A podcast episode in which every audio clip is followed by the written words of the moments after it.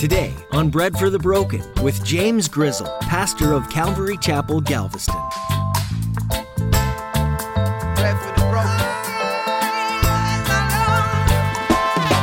That's the other thing of like, how do we arm ourselves? Well, you arm yourself with like being like all in for Jesus. That would be number one. The other helpful thing, the second thing that will help you to arm yourself to have the same attitude that he has is to be fixed on his will. Your will be done. Jesus prayed it. You and I should pray it hundreds of times every single day. You roll out of bed. I say this all the time roll, get pushed. I don't know how it works for you, but you get out of bed. You say, Lord, not my will, but your will be done today. Are you feeling lost or uncertain about your life's purpose? Do you ever wonder what God's will is for your life? Well, in today's message, Pastor James talks about how God's will isn't some mysterious puzzle for us to solve. The truth is, God's will is right in front of us. It's in the Bible, it's in the teachings of Jesus, it's in the still small voice that speaks to us in prayer. We just have to be willing to listen and obey. So let's start praying today that God's will be done in our lives, and let's trust that He'll guide us. Now here's Pastor James in the book of 1 Peter chapter 4 with today's edition of Bread for the Broken.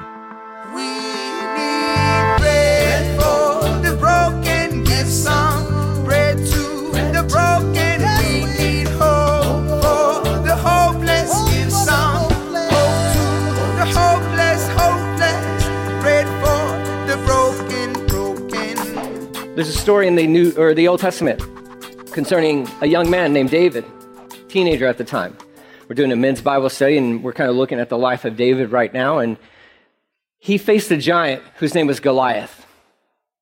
When all the other warriors and soldiers in Israel's battle or Israel's army, including Saul himself, were hiding, David, a young man, a man after God's own heart, faced it and went head on with Goliath. Head on. He said, and you know, he, he had no, no, no lack of confidence at all, no lack of faith for sure in, in God's ability to bring victory in and through him, to bring down this giant. And it, it's kind of that same, that same attitude, that same mindset where it's like suffering's a part of the equation. When you said yes to Jesus, you also said yes to suffering. And I'm sorry if somebody told you otherwise, but they lied to you. They lied to you. There's a price to pay in following Jesus. And like Jacqueline read in that scripture verse, there's a cross to be carried. And the cross always means death. Always. Always. Suffering's a part of the deal. It's a part of the deal. And I, I, I wish that that was communicated more. And, and, we, don't, we don't glory in those sufferings or anything like that. We, we glory in, in Christ's ability to, ability to get us through suffering and to cause growth from suffering. But we need more of this in the church today as we are what we believe living in the last days. Because there will be a great falling away. There has been a great falling away within churches. There, continue, there will continue to be a great falling away within churches because the temperature will be turned up on the church. Suffering will be a reality for Western Christians. And does that change your relationship with Jesus? Are you set? Are you resolved in your commitment to following Christ? I learned this through one of my mentors and one of my heroes, preacher Britt Merrick, out there in Carpinteria, California. And when he was going through the ordeal, you, have heard me talk about this many times, but when his nine year old daughter, Daisy Love, was battling cancer and ultimately ended up losing her life to cancer, he shared this story when he was in the hospital and his baby girl is dying. And he had this, and he, he, he just was very real, very transparent. And, and he shared with the congregation, he says, In that moment, he's like, I called out to God. And I told God this if you take my daughter, nothing changes between me and you. Nothing changes. It's that resolve that we need to have. If the suffering, when the suffering comes, are you resolute in your commitment to follow Jesus? This is what Peter is communicating to these believers because they were, they were facing suffering. They were facing this. They were losing family members because of their, their allegiance with Christ. They were losing their jobs, their businesses. They were losing their homes because they simply called themselves and identified as, I am a Christ follower. And they were losing everything because of that. And Peter's encouraging them arm yourself with that same attitude that Jesus had, same attitude that he had. And we know the ultimate display of that was Jesus before Pilate, before he's crucified. And all these accusations are being hurled at Jesus. And he stood there, just silent. He didn't have to say anything, he didn't need to defend himself. He knew that stuff was coming. In fact, the only thing he really did say to Pilate was he just confirmed. He's like, "Oh yeah, I am. I am the king of the Jews. Yeah, I am who I say I am. If I wanted to, I could call down angels. No big deal. But this is what? His will was to do the will of God in his life. We saw that in the Garden of Gethsemane. Peter's encouraging these followers, he's encouraging us today. Arm yourselves with the same mindset that Christ had. Philippians, the book of Philippians talks about this, you know, that mindset that Christ had. It's a mindset of humility. It's a mindset of like just full commitment of like, Lord, I'm here to do your will. Not my will be done, but your will be done. We know that there are benefits through in suffering. Anybody who's ever, it's still January, so maybe you still are honoring your commitment to working out. Um, I don't know. It's been long enough to where that's probably been, you know, you probably abandoned that plan already this year, and that's okay. There's always next year, guys. There's always next year. It's fine.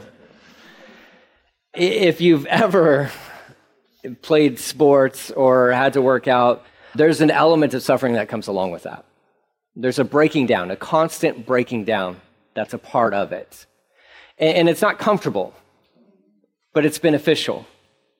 It's beneficial. If you want to grow stronger, if you want to gain endurance, if you want to, you know, to, to, to finish well, so to speak, you, there has to be that element of suffering. It's necessary. For us in our Christian walk with Jesus, the suffering is necessary because it can produce the endurance we need to finish well. It also is a purifying thing, which we'll see. Let's continue on in this, this text here. It says, For if you have suffered physically for Christ, you have finished with sin. What? Finished with sin. It doesn't mean you will never sin again, but you have been, you've broken free from the, in Christ, there is death, resurrection, has busted open those locks for you. Okay? He's, he's done that work for you. When you suffer for Christ, it will change you, though. Because we all wrestle with sin, if we're honest.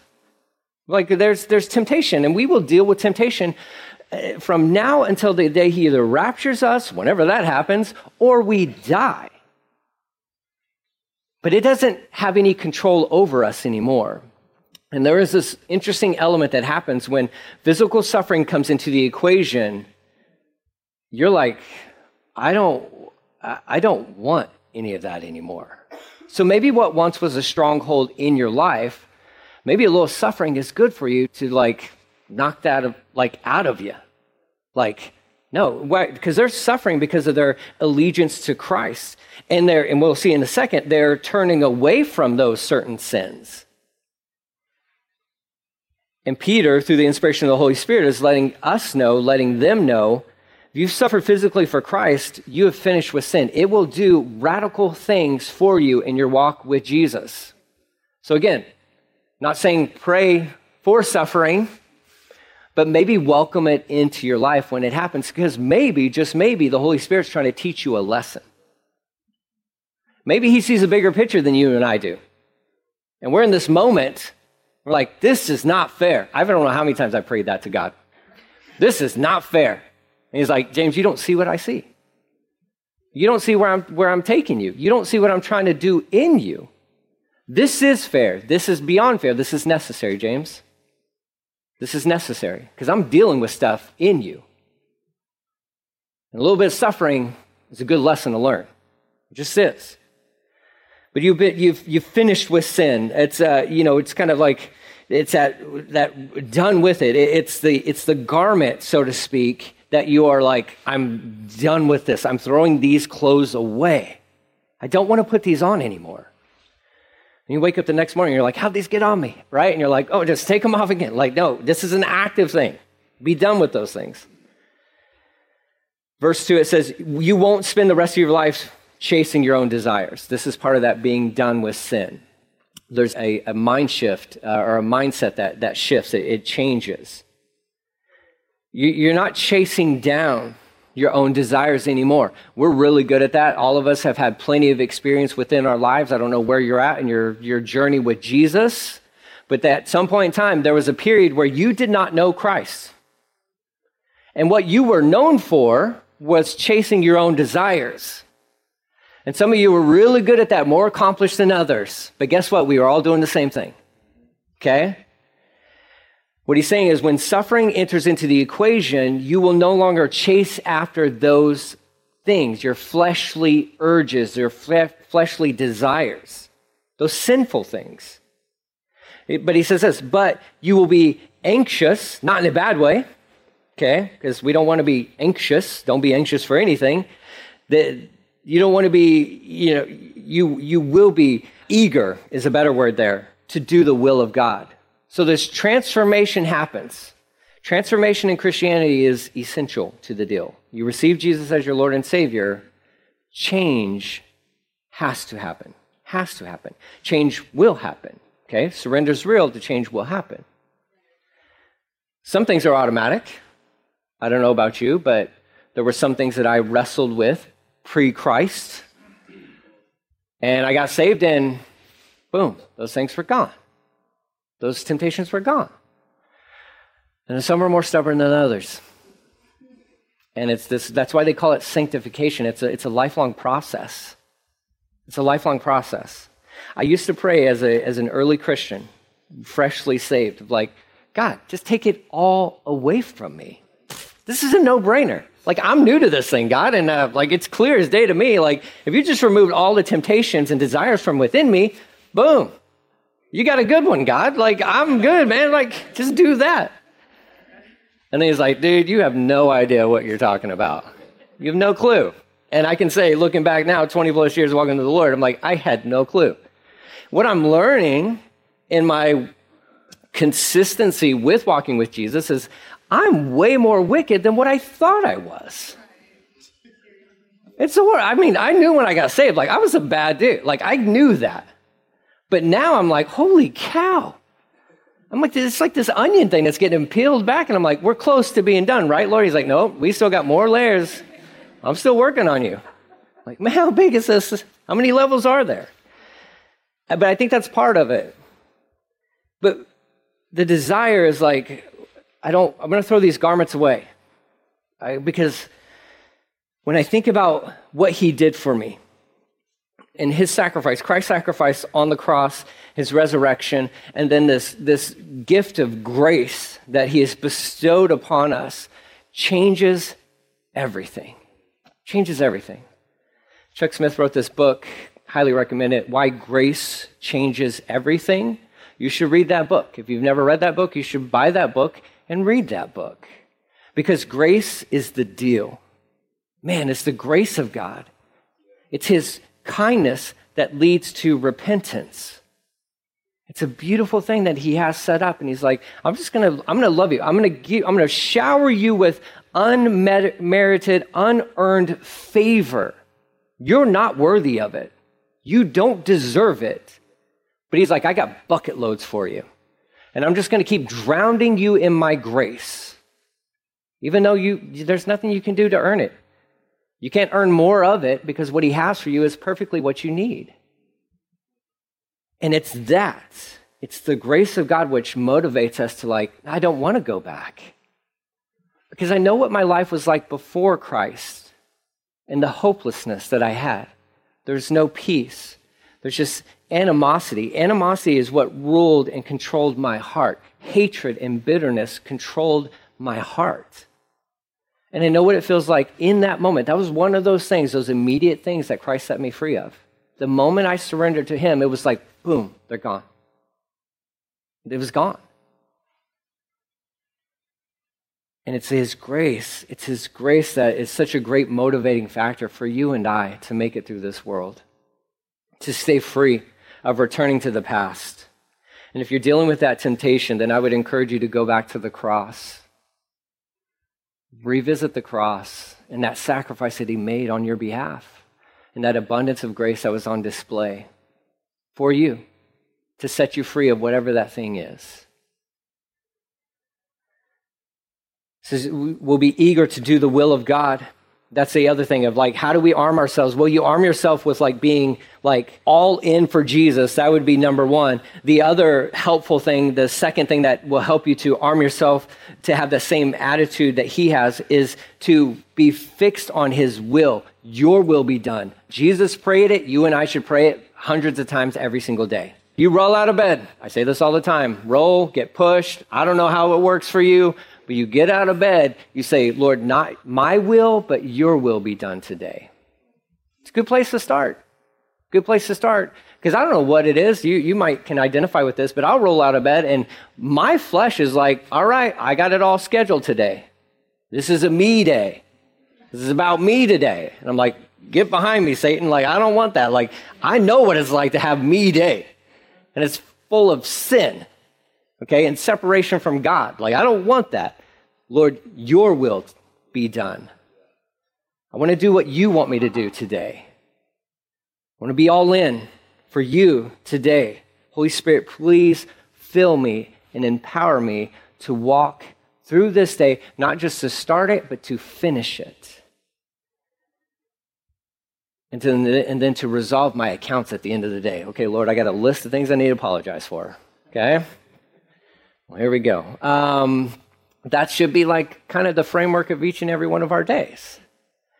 And if you're like, well, I don't have anything to apologize for at the end of the day, you need to take better notes, I think. Um, I don't know where I don't know what you're doing. Do you not go around people at all ever? You must not drive because that's that's like 90% of it for me. It's just driving. I'm like, Lord, I don't know. Um, can you deal with these other people?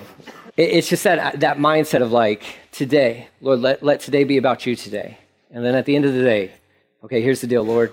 I, I just want to finish well daily. I just want to finish well daily. Yeah, I want to finish the race and all that good stuff. I want to hear, well done, good and faithful servant. I want to hear, well done, good and faithful servant on a daily basis. Like, it's cool at the end. That's, that's, hey, hey that's, that's an amazing thing. I think he's willing to offer that thing to us daily. Because, man, this thing's a struggle. Walking with Jesus is hard. Let's be real. It's hard. It's challenging. Yeah, the Holy Spirit lives inside of you. He is of the world. It's still difficult. That doesn't mean it gets easier. It's like, oh yeah, you know, this is like, life is good. Life is good. Life is good. But it's challenging sometimes. And that's reality. And here's Peter just communicating to these people who are going through difficult times. He's like, stay focused on him accomplish His will, be eager to do His will. Verse 3 You've had enough in the past of evil things that godless people enjoy. He's like, Time's up. Time's up. Grow up. Nellie asked me last night, she's teaching the little kids, or I don't know how much teaching happens in that little toddler class. She's managing in the infant and toddler class, I think. She asked me, she said, uh, I'm just bringing up a text here if you're wondering why I'm looking at my phone. Don't worry, I still got you. Uh, I want to bring another translation into the mix. She asked me, she's like, What are you teaching on tomorrow? Because I'm not going to be able to be in there. And I said, Grow up, right? Not to her, obviously. Sin. Grow up. No, then that's, yeah, no. Then we, you need to pray for our marriage then if that's how I responded. No, I said, I, I, just use that phrase just to see what her reaction would be because I like to do that to my wife sometimes. And she's like, "Really?" she's like, "Come on, like what? No, what are you talking?" about? I'm like, "Well, kind of. It's that." In, in in our walks with Christ, like we each and every one of us have to get to this point where it's like, grow up, grow up. Grow up. Like, especially in the Western world where we're so spoiled. We're so spoiled. It's gross how spoiled we are on this side of the globe. We, we got everything. You got everything you could possibly want for a good church experience. You got AC running right now. You got heat if we need it. You got comfy, cushy chairs. Now, I'm not dogging this at all, but I am saying, like, we, we get so comfortable And then when something happens in our life, we want to walk away from God. Grow up. Like, what are we doing? This is nonsense. Like, suffering's a part of the deal. Like, it's not about you, it's not about me. You're a vapor. I'm a vapor. Who cares? History will never remember our names. So, what does it matter?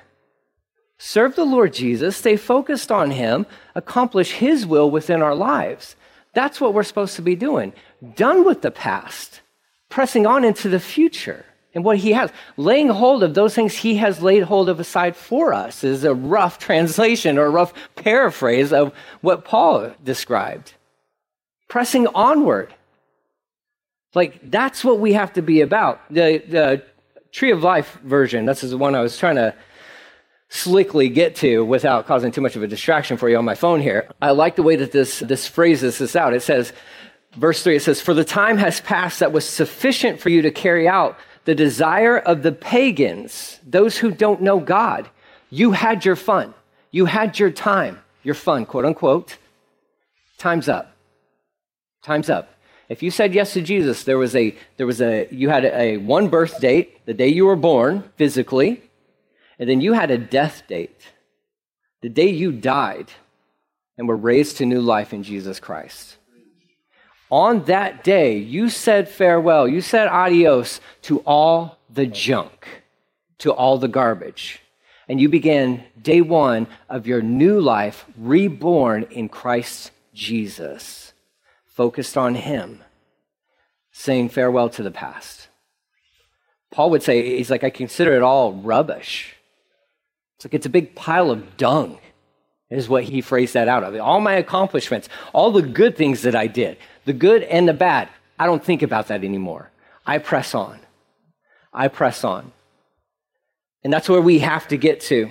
The rest of verse 4 from the Tree of Life version says, living in indecency, lust, drunken binges, orgies, wild parties, and lawless idolatries, just to name a few. That list is not exclusive or all inclusive of all the things, right? It's like there's probably many more things, but that's a really good summary. Kind of covers everything, right? You're like, well, that one's not me, that one's not me, that one, oh, but that probably one. Okay, so yeah, we're just guilty of all of it. He says, New Living Translation says, their immorality, their lust, their feasting and drunkenness, the wild parties, and their terrible worship of idols. Done. It's over, guys. It's over. You cannot run back to these things. Those are the garments when you met Jesus in the dressing room, so to speak, that he said, I will take all of those and I'll take them on myself onto the cross. I will die for all of those sins. So hand those over to me. You can't drink the cup of wrath for these things. Christ says, I'll drink from it for you. Give me your old garments, I'll give you new ones. It's time to be done. And if the suffering gets turned up for us in this nation, we have to be done with these things. We have to. You're not going to make it. You won't make it if you haven't broken free of these things. Hopeless, hopeless, You've been listening to Bread for the Broken with Pastor James Grizzle. Pastor James is going through the New Testament letter written by the Apostle Peter. First Peter is a book full of empowering statements made from someone who knew firsthand what it was like to believe in Jesus and to face enemies of all kinds. Much of Peter's message is reminding us that although we might face fiery trials, in the end, God will lift us up for being faithful to Him. Once again, Peter knew what it was like to suffer. He himself had once denied that he even knew Jesus. Surely there was a turmoil within him during those hours of denial. But he went on to be a spiritual pillar as the Christian church was birthed. We trust that as you're listening to these messages from 1 Peter, that you're being strengthened in your own walk and faith with the Lord. Bread for the Broken is a ministry out of Calvary Galveston in Galveston, Texas. We're a group of people of all ages, coming together to magnify Jesus and find hope and new life in Him. We'd love to have you come join us for a Sunday morning service, or we have a Thursday evening service too. You can find out more on our website, breadforthebroken.com. While you're there, if the Spirit leads you, there's a link to where you can support this ministry in a financial way. We're grateful for any support as we strive to spread the light of the gospel in a dark world.